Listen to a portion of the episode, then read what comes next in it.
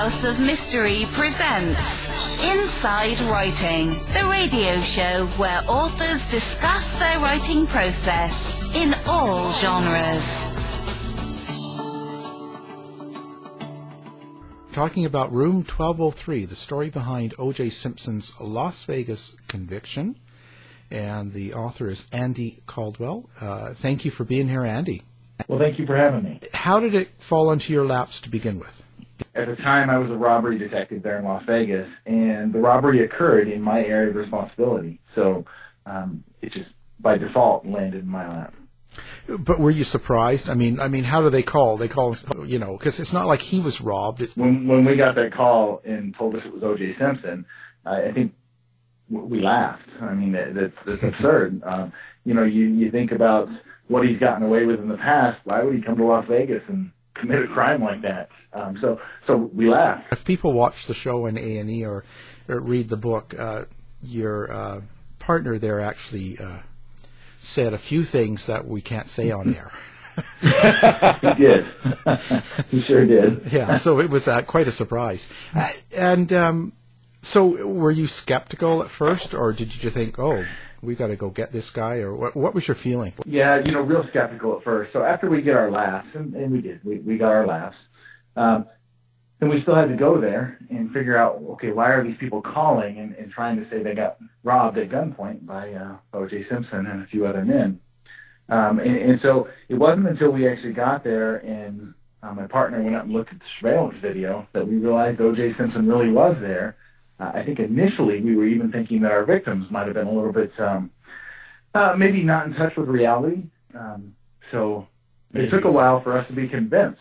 You must get, especially in Vegas and stuff, eh, there must be calls all the time. You know, people are always trying to get famous and and get in touch with celebrities. So you, it's got to be kind of keep you on the guard, right?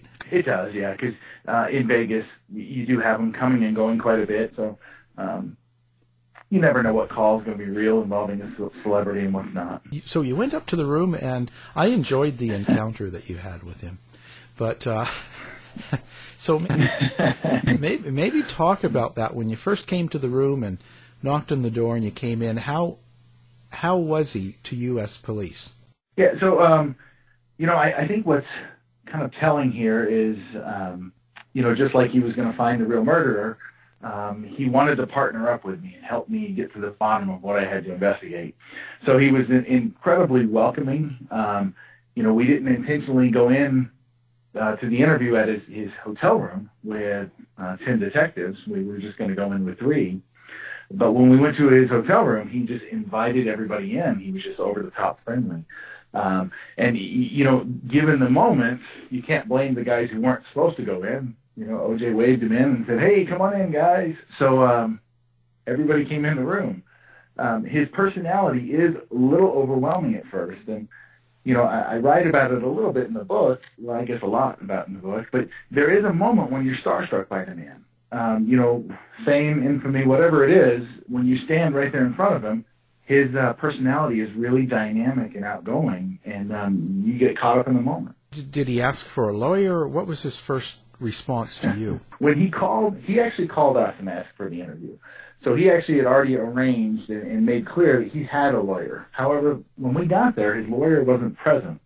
Um, so you know, we were still we were, we're still bound by the, the rules of Miranda, and he he invoked his rights. So uh, when we get there, he told us his lawyer was coming, and that's when he invited us all in to wait for his lawyer. Uh, and that's he made all sorts of statements unsolicited um, that implicated him in the crime uh, because he just talks. He likes to talk, um, and you know that's where we had our moment where we have a room with about ten detectives standing around him, and um, you know as he sits on the corner of his bed, my partner and I are right in front of him. He's playing with his phone in his hand, and that moment happened that I'll never forget. And, you know, he set his phone down in between his legs, sitting on the corner of a bed. And uh, he continued to talk to me for a few moments, and then he looks kind of, you know, lost, and then he accuses me of stealing his phone, and I got caught a little off guard. And luckily, my partner, um, you know, he says, uh, "Mr. Simpson, it's it's between your legs." And uh, when OJ reached down and grabbed that phone, you know, they did a good job of portraying it in in the documentary. He grabbed that phone and you know he caressed it on his chest. He threw himself backwards on the bed. He started laughing and uh, he started putting his hands and arms uh, and legs up in the air and just wiggled on the bed. And here we stood, um, all these detectives in the room, just not knowing what we're looking at. And it went on for about 20 seconds, and that might initially seem like a short time, but it was a really long time of quietness as we watched this man do this. And then he sat right back up as if it didn't happen and continued talking. Now, do you do you think that that was a tactic, maybe that I'm going to have this Plan B in my back pocket? If they find me guilty somehow, I'm going to claim mental defect as exhibited by this occurrence. No, I actually think that he lives in his own world, and in, in his world, that's completely normal behavior, and he expects it to be normal for everyone who just witnessed it.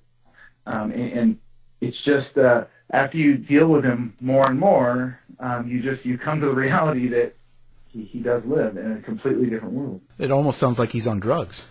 Well, you know, um, he he did have erratic behavior. Um, you know, consistent in my experience with with someone who was under the influence of some sort of controlled substance. You know what that is, I can't tell you, but you know he had he had rapid speech patterns. He uh, his his movements were uh, very fast. Um, you, you know, part of what I write about in the book was one of the things that helped me get over that moment of being starstruck in front of him was the reality that he was wearing the same clothes that he was wearing the day before. And, you know, that, that kind of sucks you back into that moment of this is just another, you know, just another guy that I investigate who's who's a criminal, who's a crook, who's who's just a street thug committing crimes. And and, and that helped bring it back. But then his behavior also helped see that um, he's not really deserving of that uh, that uh, I guess that moment of being enamored with his personality. Now, when you say that his personality was overwhelming, it, would would you say that that would be a, across the board for everybody? For example, I, I'm not a sports fan. Don't don't care. You know, I'm more into the intellectual pursuits. So would I have? Would he have the same effect on me? And and does. And by the way, I would barely call Naked Gun a movie, so I don't know if I could call it a movie star. I was reading the line right. So. I think the guy has um, this inherent ability to be able to charm people, and I think he manipulates that for his own benefit and gain, whatever the circumstance is. So I think he's able to, you know, we had all these audio recordings of him um, interacting with people before and after the robbery, and, and you see his ability to shift. Um, from memorabilia dealers um, to you know his kind of thug um, co-defendants um, to the law enforcement. So you see this kind of chameleon-like personality that that caters to each individual person to manipulate them for his own benefit. So yeah, I think even even those outside of sports fans or movie fans, um, he still has that ability to kind of uh, charm you. Yeah, and, and I've I've seen that in where where I work you know, I, I, work in the corrections environment. But now, when you say that he's able to move back and forth, would it be fair to say that perhaps he was exhibiting sociopathic behavior? You know, where they where they mimic emotions and are able to, like you said, chameleonize themselves into a certain group or a certain environment. Well, I definitely um, wouldn't want to, you know, name which category he falls into, but man, I I tell you that that was one thing that's definitely noticeable about him. Um, you, you know those audio recordings that we had leading up to and planning of the incidents, um, that really revealed that character trait that he has. That you know, sitting at a bar with a bunch of you know friends that he's planning a crime with, um, you know, he's very different than he was when he interacted with law enforcement. Uh, very different than how he interacted when you saw him in courts or or you know when you saw him at his parole hearing. He does transform very easily and and he appeals to his audience. He's kind of used to that. He was a star for quite a few years, so he probably got used to, uh, you know, uh, smooth talking and and you know, carousing with people. Sure, and I, I there's I, I believe there's this expectation he has that everybody will do what he what he wants. You know, part of the reason he got rearrested uh, or his bail bondsman revoked his bail, and you know, rearrested him, and brought him back from Florida. And part of that reason was was he was trying to manipulate um, witnesses uh, through the bail bondsman. He was asking the bail bondsman to call co-defendants and ask them to tell him the um, messages from OJ to his co-defendants, which he, he wasn't allowed to do. Um, and, and clearly, we have a voicemail, and he expects that to happen. There's no this might happen. You know, there's an expectation you will do this. And luckily, the bail bondsman had the integrity to say no. uh, I'm, I'm, not. I'm not involving myself in this, and they arrested him. Yeah, that's but, uh, witness intimidation. Well, it's definitely a violation of the conditions of the parole. He definitely was not allowed to have any um, any conversation between he and the co-defendants. Um, so, yeah, he, he definitely. You know, I think we saw it also exhibited pretty strongly in his parole hearing you know, his parole hearing was, um, I mean, it was it, it was dishonest as dishonest gets. But his expectation is everybody believes what he just said, regardless of its actual, you know, truth. We see that with people that are um, rich and famous a lot. Right, almost living in their own bubble. Yeah, and and they're used to having people around them that do a lot for them, so that just comes with it. Now, did he actually have a gun himself? No, we uh, we never established that he had a gun. Uh, but you know what we had was, and, this is one of those misrepresentations that he made at this parole hearing that he he consistently stuck with this story that he never knew there was a gun. And there's an audio recording we have that's very poor quality, but it occurred after the robbery happened. And, and um, during this recording, O.J. Simpson's heard saying uh, to his co-defendant, "Hey, you never pulled that piece out in the hall, right?" And the co-defendant says, "No, no, no, no, no." And then he then says, well, when they look at the video, they'll have nothing then. So that is straight okay. coach. That is straight coaching right there. Yes, and and that that audio recording was so wonderful because I think it's the strongest piece of evidence um, to corroborate what the witnesses said that he asked them to bring firearms and that there were in fact firearms in the room because you know he has consistently said there were no guns or or that he saw no guns, uh, which is it's almost it's so absurd, it's hard to believe. But once you get to see and know his personality, he lives in this alternate world that truth doesn't matter to him. He, what he creates, he expects you to believe. Well, he got away with one of the biggest crimes in this century just on that alone. Well, according his, to his parole hearing testimony, he said he's never been accused of using a weapon against anybody. Yeah, he oh. said he, he said he has never been violent, right? I mean. right. He just he said that. and, and, so you know, uh, but I think that's what made the case so fascinating. Is you know you ha- you have this guy that's so far out there, and you know one of my biggest gripes, one of the reasons I wrote the book was because I always hear these same kind of storylines of didn't he steal his own stuff back? You know, was it really a crime?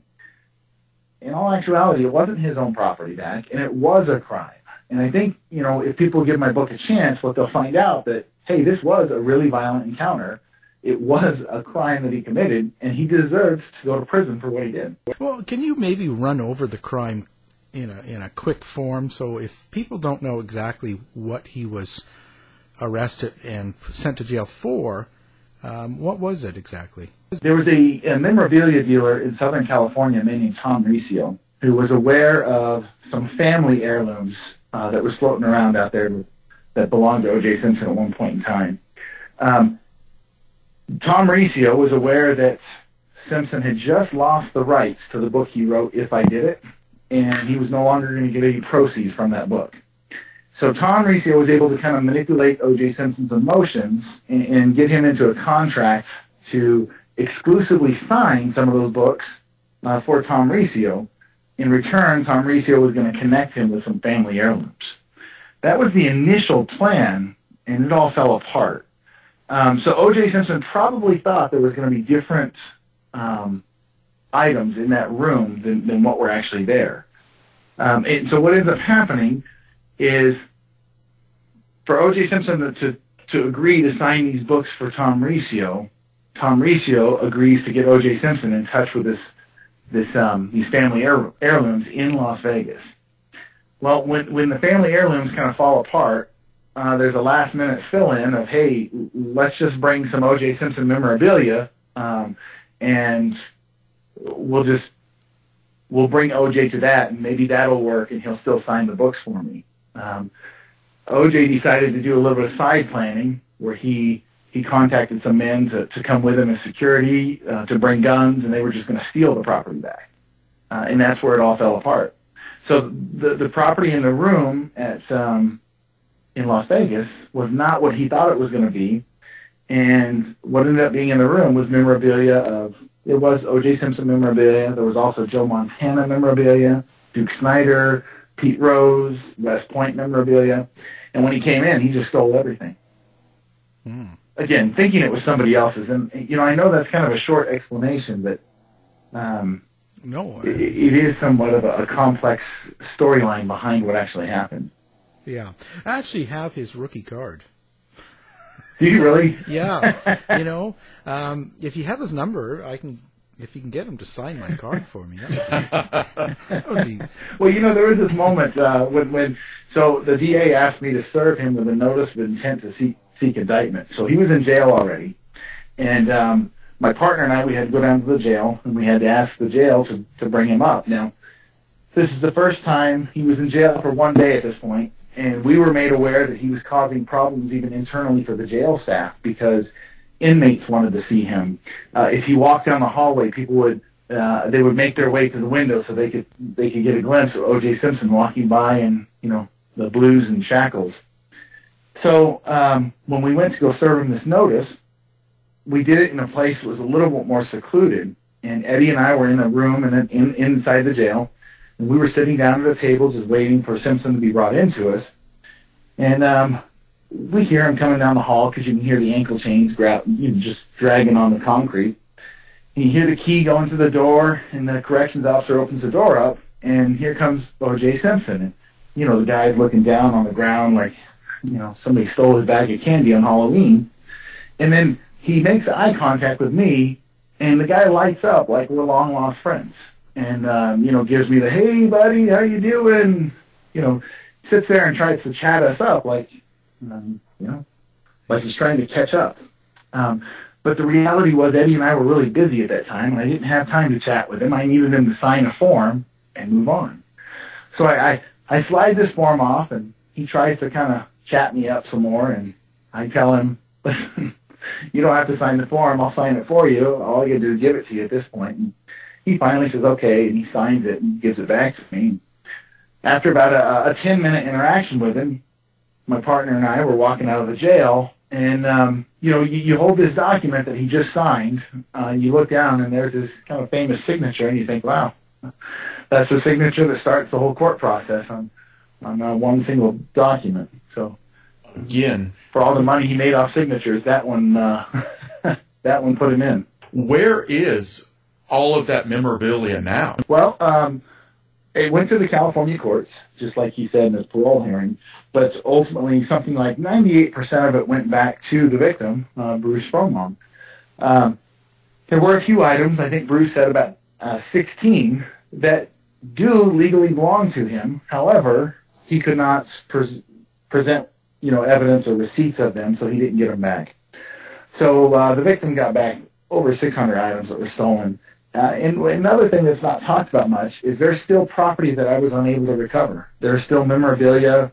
I recovered some. Um, um, I, I recovered some of the Joe Montana stuff, Pete Rose stuff, but there's still Duke Snider stuff that was never recovered, and Pete Rose stuff never recovered. But um, I actually, about two years after the incident, the victim contacted me to let me know he had got the property back, and he sold me three of the three of the pictures that were stolen from the room, which was kind of a nice uh, gesture of him. He, but he turned around and sold most of those documents. He sold them on eBay and Amazon for about um, two ninety nine a picture. I think two hundred ninety nine dollars a picture. Two hundred ninety nine dollars a picture. Yeah, he, he he he was selling them for quite a bit of money. So, what was the biggest surprise you felt? Like this is the first time you ever met O.J. Simpson, and um, what surprised you most about him? How small he was. Uh, in fairness, I'm a big guy. I mean, I'm six five, three hundred pounds. So, um, I just uh, when you open the door, I was surprised. I mean, the guy's head is huge. Uh, I mean, his, his head, it's almost like Darth Vader. You know, you stand in front of him, and just, his head is just enormous. But as far as um, his stature, he he, he wasn't a, a big, imposing individual. Um, and then I guess the second thing that, that caught me off guard was just um, how over the top charismatic the man was. What kind of uh, feedback are you getting about your book and about about the whole O.J. Simpson Vegas story? So uh, a lot of so my book is um, well, I think it's carrying about a, a 4.8 rating on Amazon. I'm getting a lot of really positive feedback. Now, there clearly is a small percentage of the fan base that he has, and I'm pretty sure it's mostly people that don't work, um, because it seems like most of the messages I get that are really negative come during normal work hours. So, um, so there are some people, and the most creative one, I'll, I'll give her credit. She did her own research because she found out I was a pastor now, and uh, she asked me if I praised God with my lying lips. Um, see, I've been called I've been called a corrupt pig. Um, I, I should keep a list of all the things that people have written me. Um, yeah, yeah. But in in general, most people I, I are are really receptive. I think um, also most people are unaware of what happened. Um, you know, when Kim Goldman interviewed me last week, uh, those were her her thoughts. Was she didn't know the details of the crime. Um, you know, obviously she knew the conviction and the sentencing, but uh, and I don't think most people know what actually happened in that room. Uh, I think most people just go with what the defense said that he tried to steal his own property back and got caught. Yeah, yeah. There's a lot of armchair detectives. You know, a lot of those nowadays. And uh, yeah, you know, Simpson made this interesting statement um, because the crime that happened in Las Vegas was directly connected to the civil settlements uh, you know, he owes the Goldmans and Browns for the wrongful death of, uh, of Nicole Brown and, and Ron Goldman. And, and, and so it comes back to trying to hide property or assets from them so he doesn't actually have to, you know, give them uh, money. And what was really interesting is we had a recording of O.J. Simpson after the robbery talking about the property fully aware that it wasn't the property he thought it was, that it included sports memorabilia of other players. And, and what he tells his co-defendants is he tells them something along the lines of, hey, uh, you guys just keep this stuff because um, if you guys don't, it'll just go to the Goldmans anyways. Um, oh, so you, yeah, wow. Right, you see this motivation behind it um, is is to hide property, move property, uh, keep it away from them. That's almost like offshore accounting. Right. Well, you think about the, the nature of the sports memorabilia world. Um, so if, if Bruce Fromong, the victim, uh, who used to be a, a partner in a business with O.J. Simpson, if he buys a picture for, for $5, um, you know, an 8 by 10, and he takes it to O.J. and he says, hey, you signed this for $10, and then he turns around and signs it for $50, OJ, for just simply a, a moment of his time, gets ten dollars under the table, um, and then the, the the memorabilia dealer, he's going to clear himself thirty five dollars because you know he has fifteen invested in it, and now you you take that process and you duplicate it five hundred times fold, and you're there's a lot of money being made under the table. I heard this now. This came from um, Shapiro, and uh, the the lawyer from his first um, trial and he said that the judge gave him 33 years in this conviction. Uh, one represented each million that he owed the Goldmans. Uh, do you believe that, or no? no. but I, I, mean, I love I love the parallels. Yeah. Um, but you, you know, if we look for parallels um, in most things in life, we can find some sort of parallel. So his prison sentence was 15 to 33 um, years. And but what you'll find is for every individual crime that he was charged with, um, you know, there's a sliding scale of what the appropriate sentence is, and when you just simply add up what the jury convicted him of, it just happened to be 33. You know, on, on that note, it, you know, if it had been 32 years, of course, uh, Shapiro would probably say, well, uh, it was 32 years because that's his number of his football jersey um, people would have always found a reason for it. I think it kind of goes back to humanity's desire to not hold individuals accountable. You know, he got held individually accountable, not because of outside influences, because he's a criminal. He's He's he's a violent felon, and he got what he deserved. What did you think of the parole hearing overall? he lied, um, and, and it's that simple. It's that simple. You know, I got to tell you, it was very frustrating because there was a moment in the hearing where he kind of snapped at the parole board member, and, and I, you know, I, I guess in my mind, I hoped that the parole board member was going to uh, maybe maybe yank OJ's chain a little bit, and you know, identify how inappropriate that was. Uh, but nothing happened, and so though I do respect our criminal justice system and I understand that was his time for parole, I just don't think you should be rewarded for being dishonest. Uh, we deal with that a lot with the uh, justice system overall. A lot of the people we talk to and do interviews, there's a lot of that. Um, but, uh, you know, it's the system that we have. So.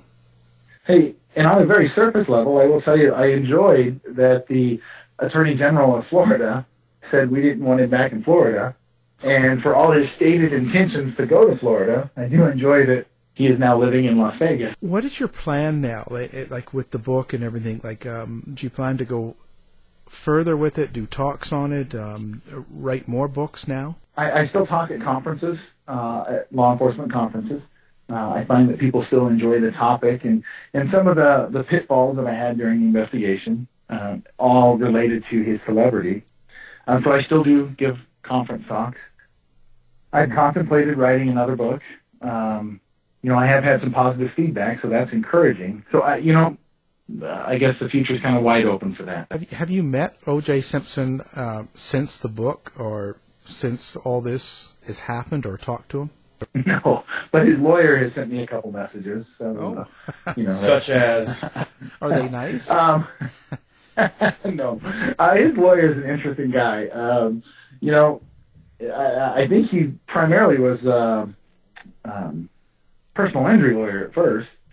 The uh, basically has accused me of being a liar and or, or mis misrepresented because um, he he doesn't like he didn't like the documentary and how the documentary represented his client. Um, so you, you know, um, luckily I have the facts on my side, so yeah. I don't I don't have to live in OJ's world. I can live in the world of truth. Yeah, but now that he's out, aren't you a little bit worried?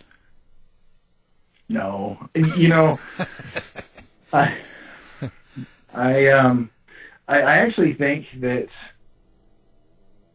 he, I don't think he can care about me. I think he he enjoys the attention. You know, I I saw this um, clip of him in a, a white SUV um, the night after he was released from prison, and the the media kind of rushed him at a gas station and started talking to him.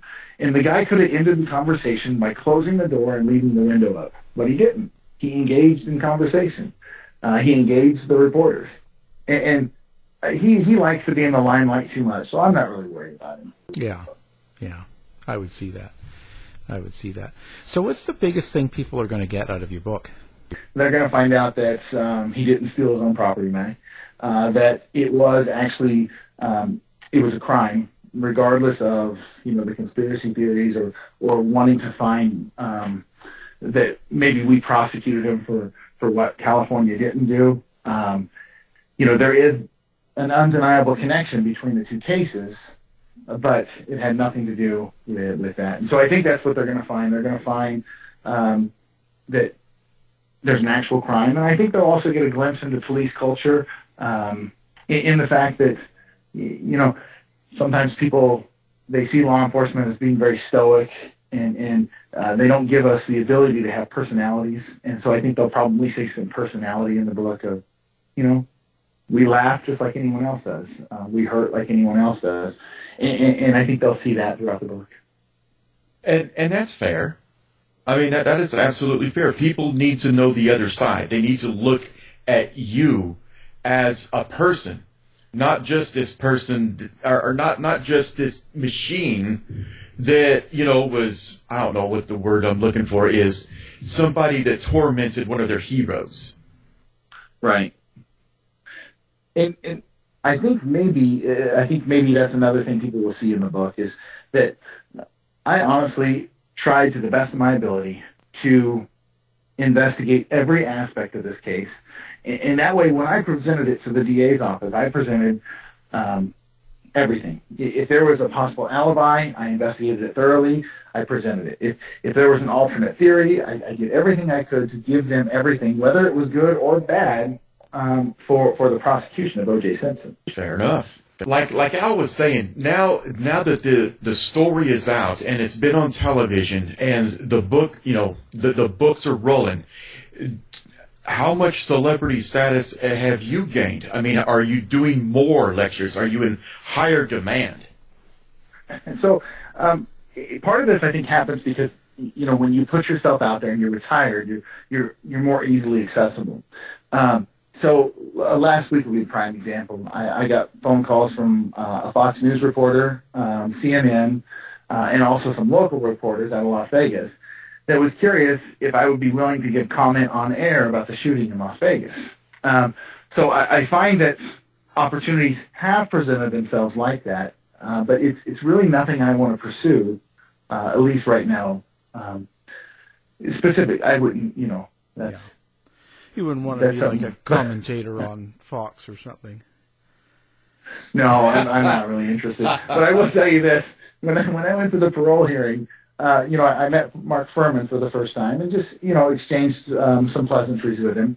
In fact, I, I would say that uh, when I when I he asked me if I would do an on-air interview with him, and when I declined, he he wasn't uh, he wasn't that friendly after that. Wasn't that friendly? Yeah, yeah. but he agreed to take a picture with me. And so I, I, I take the picture and I, I zip it off to my wife and I text it to her. And, and you know, uh, lickety split, within about three minutes, my wife texts me something back and I open it up and my wife had created this meme. and Oh, over no. the picture, she said, she said, one of these guys put O.J. Simpson in prison and the other one didn't.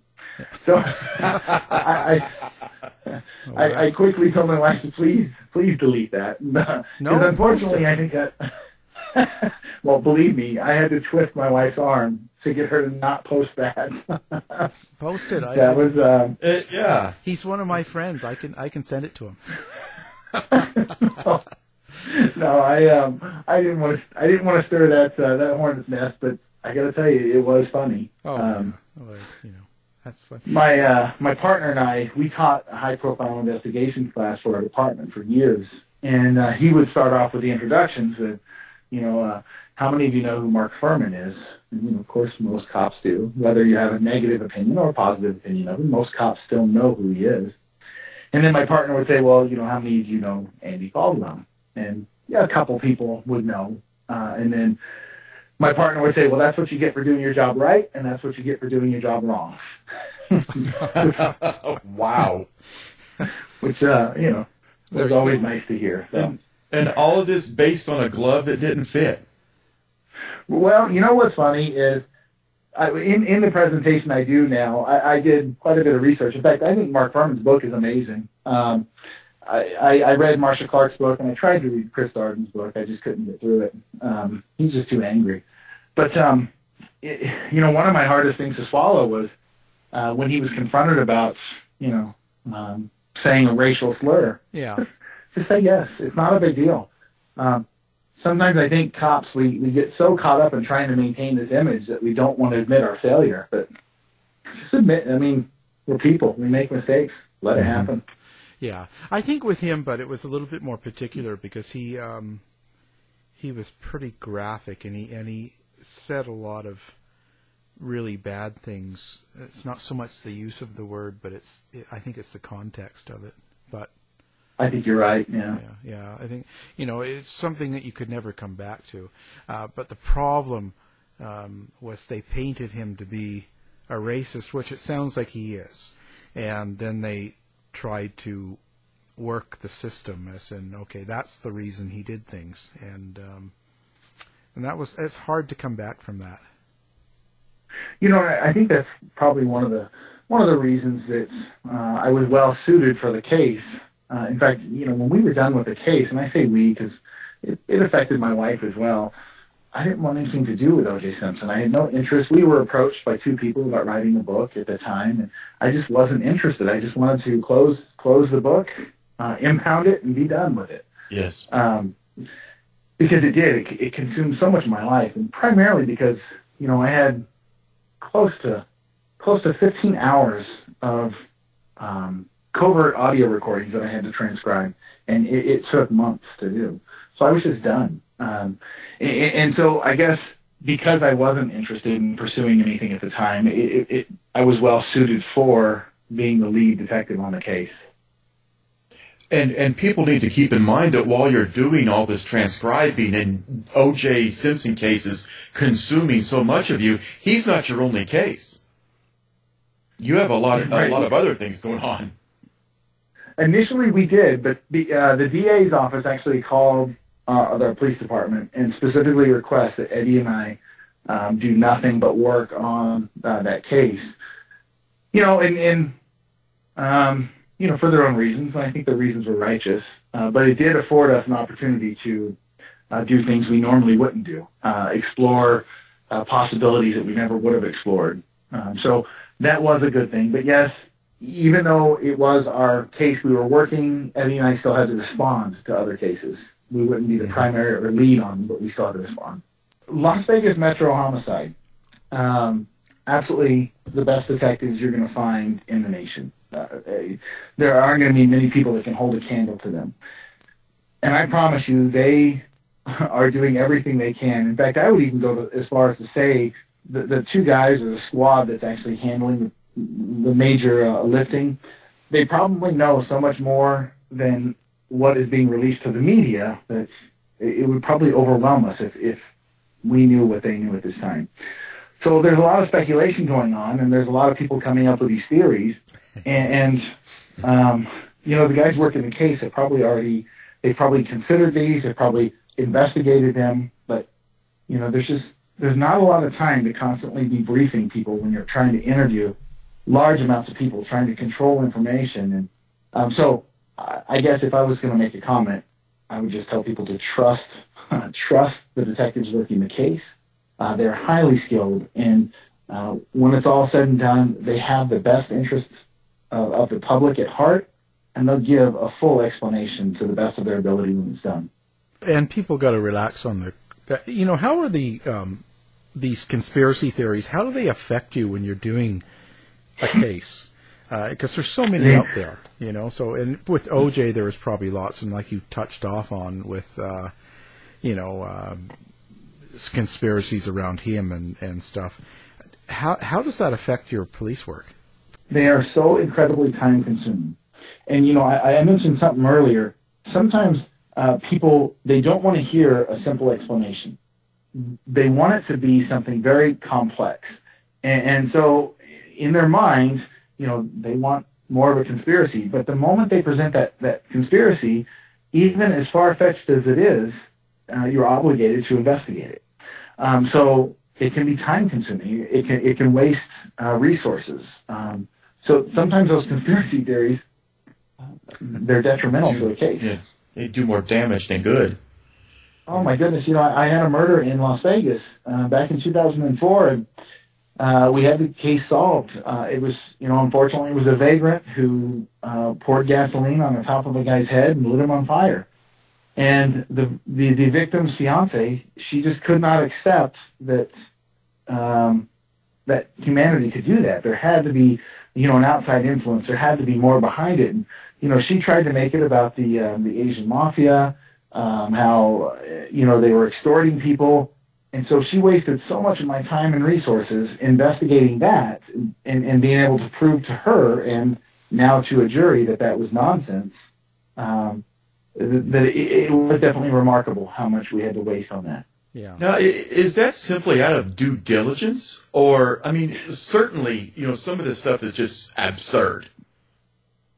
Right. Well, in this case, in the shooting case, it might be a little bit different. But if you're going to prosecute somebody for a crime, you know, if if there's evidence out there that might help a defendant, it's exculpatory in some way, you have to then give it to the defense. So if somebody comes forward with a conspiracy theory that even has a remote shred of possibility, well, in, in honesty, all conspiracy theories, you should give them to the defense. Now, it gives the defense wiggle room um, to create that reasonable doubt. And, and rather than giving them the conspiracy alone that creates reasonable doubts out of due diligence as an investigator, you should be investigating it fully. So when you give it to the defense, you also give them um, why, as an investigator, you were able to de- debunk it. Um, so it can minimize damage in the future, in, you know, in, in the prosecution. That's got to be hard to do because you can't always uh, debunk uh, a theory because there's just not enough evidence. Right. It, you just get to the to the best place you can with, with what you were provided, and um, Yeah. and, and I guess the best, the most important thing is you don't sweep it under the rug. Uh, once it comes to the surface, you got to address it. Creates tons of work. Yeah, I was going to say that's so. It's got to be putting a load on the cops right now in Vegas because there's so much flying around, and uh, most of it comes from the internet too. That's the worst part. Yeah, you know, I've, I've watched um, uh, videos about the uh, the shooter on the fourth floor and, and, and the theories behind it. It's just absurd. Um, and, and again, I guess I guess and, and the implication on some of these theories are that it's a government conspiracy. Right. And It it's was just it was Hillary Clinton is what I was told. Well, yeah, my my high level sources tell me she did it herself. yeah, she she was on the fourth floor. it, sometimes um, you know people are just they're bad by nature and they do bad things. And and so it, it doesn't have to be this huge uh, I mean uh, clearly it can be large conspiracies but it, it doesn't have to be. Um, you know I guess we, we do have to look at Occam's razor. I think uh, Yeah. he might have knew what he was talking about there. Yeah, and so that touches off on on cops and um, shootings and even uh, racism and and what's your thought on that? Being in the police force in Vegas uh, and the high number of shootings that come out on you know on TV now and stuff. Uh, do you feel there's a racist element in the police force? And I know that's a loaded question. You can't say yes, but Oh no, I'm gonna I'm gonna tell you no. I'm gonna absolutely tell you no. I'm gonna tell you from my experience with the people I worked around for, for almost 20 years on that department that you call me in the middle of the night and say somebody's in your house. Um, I'm not going to ask you what's your race, what's your sex, what's your gender, what's your preferences. I'm going to come help you to the best of my ability. I don't care what neighborhood you're in. I'm coming. Every person I ever worked with would have the same mentality. Um, we want to help the public. We want to we want to come to uh, a resolution of and, and a righteous resolution to whatever your problem is. Um, you know, I think one of the things about those body cameras that, that police are wearing now, if you ask me, they should be rolling all the time. Uh, there shouldn't be times where, where law enforcement has to turn them off. Um, and, and you know, right now there are. People can ha- ask you or request you to turn them off, and as far as I'm concerned, as a public official, you should be able to record every bit of your interaction and let people see what law enforcement actually sees. And I think it would shock most of our, our, our public. Yeah.